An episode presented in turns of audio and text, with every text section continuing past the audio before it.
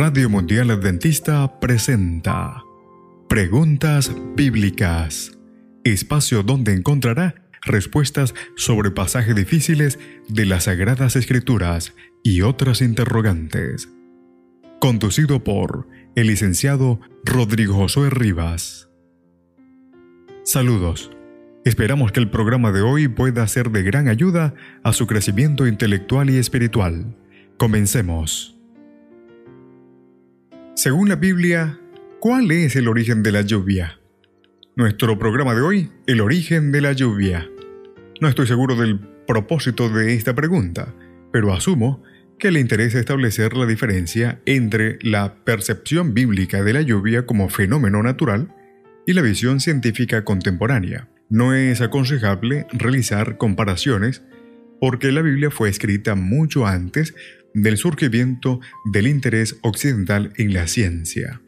Los críticos ven a la Biblia como producto del antiguo cercano oriente y manifiestan que en los temas del mundo natural tiene relaciones con las perspectivas mitológicas de las culturas y pueblos vecinos. La visión bíblica de la lluvia no concuerda con esta perspectiva. La lluvia es un asunto asombrosamente complejo.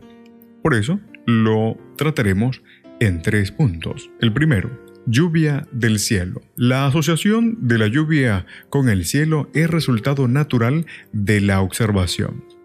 La lluvia cae del cielo.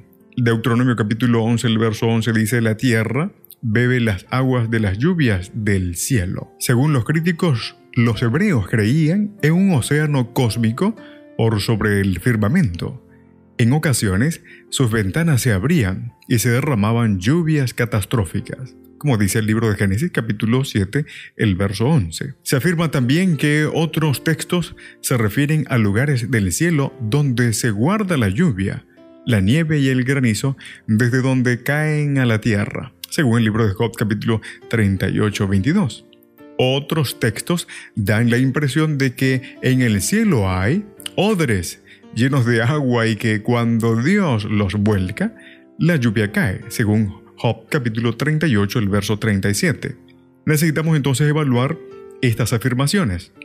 En primer lugar, la Biblia no enseña que el firmamento es sólido y que sostiene allí las aguas cósmicas. Puede ser que esto sea parte de la mitología antigua, pero no es bíblico. En segundo lugar, el lenguaje de depósitos, odres y ventanas es obviamente metafórico. Las ventanas del cielo también se mencionan junto con las bendiciones, el pan y las tribulaciones que descienden del cielo. Alguna referencia, Mateo capítulo 3, el verso 10, segundo de Reyes capítulo 7, el verso 2, así como Salmo 78, 23, Isaías 24, 18. Hasta donde sé, nadie ha sugerido que estas ventanas son literales.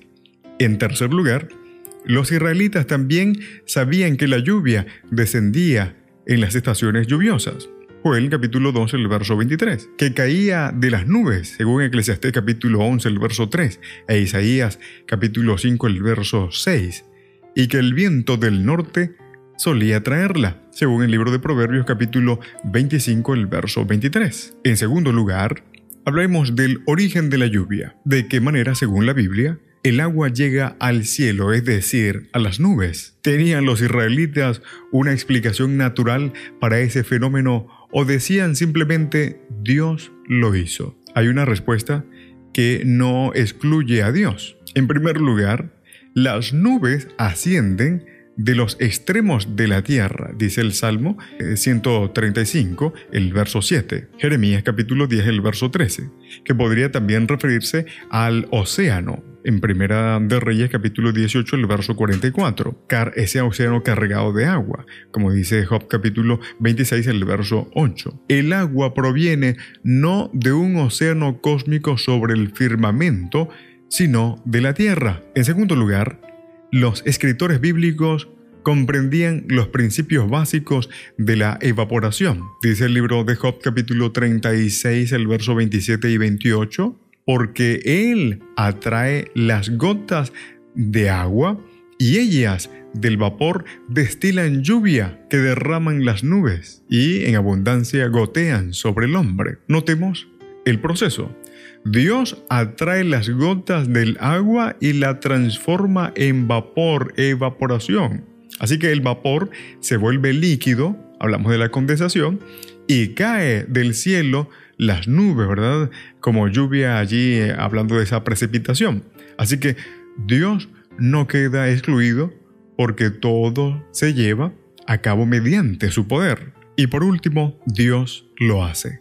En la Biblia, la lluvia es simple pero misteriosa, predecible e impredecible, estimula la vida o la destruye. Aunque los hebreos entendían el proceso, no dejaban de maravillarse por su significado y la atribuían al Señor, el Dios que hace cosas grandes e indestructibles, maravillosas, sin número, derrama la lluvia sobre la faz de la tierra y envía las aguas sobre los campos, dice el libro de Job capítulo 5, el verso 9 y 10. Esta admiración se expresaba en alabanza al Señor, tal como lo dice el libro de Salmos 147, el verso 7 y 8. Cantad Jehová con alabanza. Él es quien cubre las nubes de los cielos, el que prepara la lluvia para la tierra. Aunque no podía entender todos los aspectos del fenómeno, en particular en el caso de las tormentas, sabían que Dios sí lo entendía, según el Salmo 29. Al decir Dios lo hace, se mostraban agradecidos y jamás daban la lluvia por sentado. Siempre era un don del Señor. Esperamos le sea de utilidad. El Señor le bendiga. El Señor te bendiga. En la producción, Pastor Ángel Manuel Rodríguez. Preguntas Bíblicas fue una presentación de Radio Mundial Adventista.